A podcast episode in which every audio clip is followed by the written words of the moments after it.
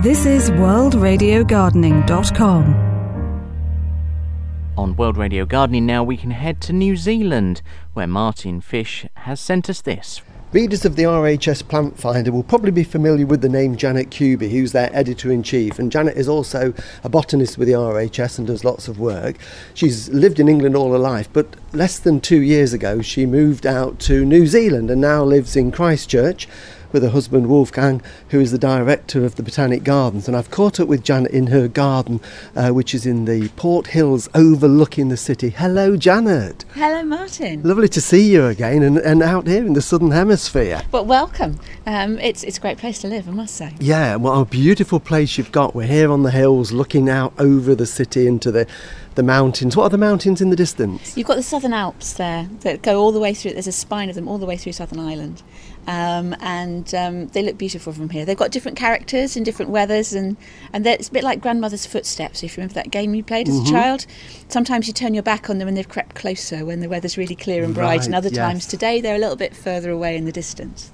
So, your garden here, you moved out um, September 2018, 18, yeah. um, made a new life in Christchurch.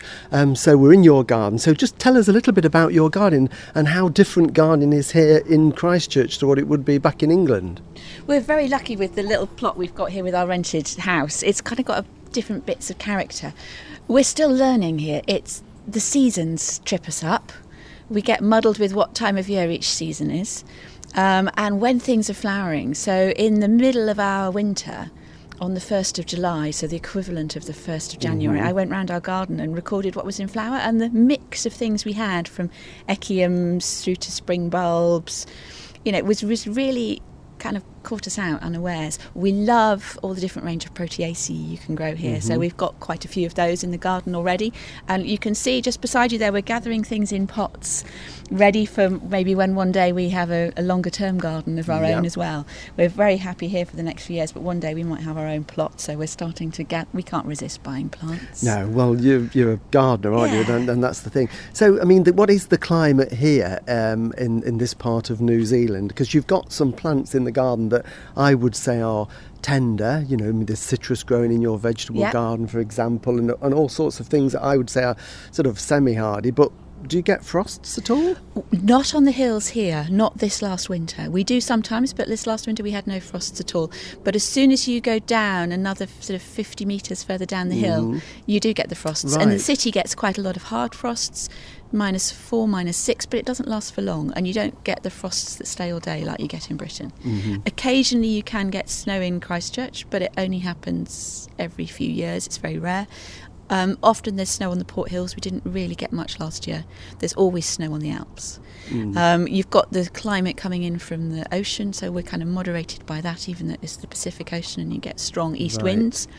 Um, but as soon as the wind goes around to the northwest, you get this warm wind coming in. Um, and it really does affect the range of plants you can grow. You can hear our chickens in the distance They're there happy, yeah. clucking away. We love that you can still grow your hydrangeas, your roses, your sweet peas, Mm-hmm. and all the range of veg that we're used to growing in the UK. But here I've got tomatoes, no problem outside. Yeah.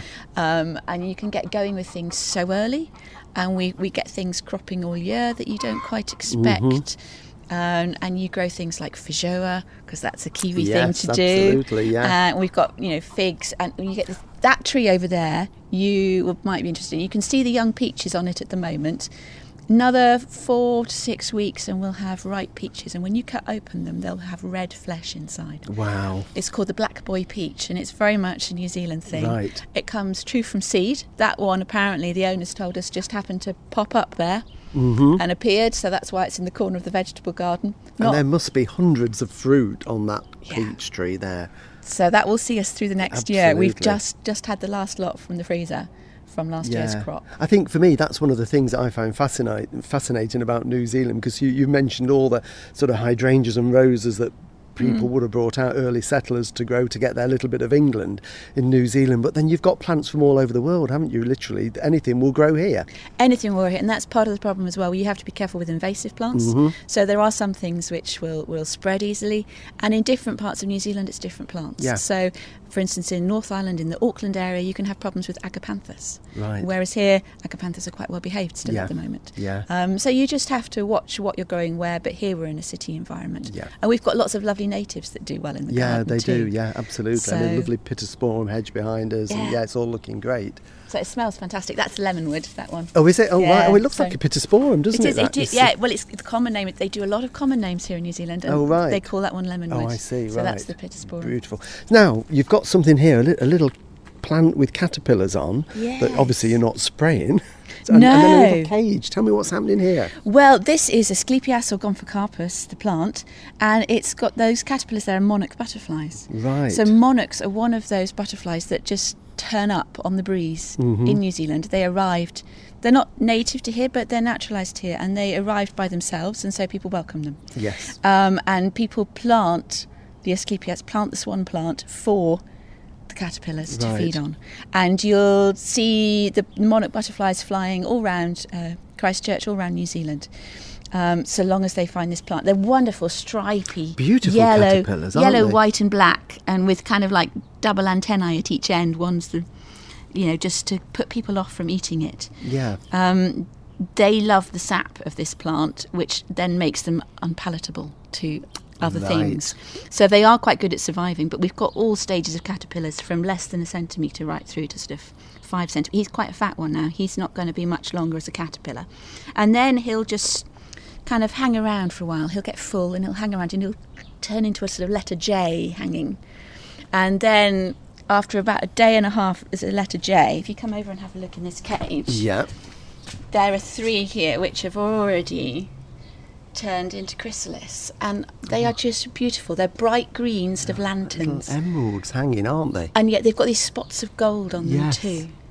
And i love things like i was interested in butterflies before i was interested in plants in the Mm-hmm. uk and i used to I used to watch the, the cabbage whites in my dad's garden and release the butterflies there as well. I wasn't so popular for doing that, but I love doing this here and encouraging them and just making sure that they're safe at the chrysalis stage and nothing comes along and, and eats them, then. So how Um, long will it be before they now emerge as a beautiful monarch butterfly? From my observations, it's about sort of 10 days to two weeks. It's yeah. slightly variable.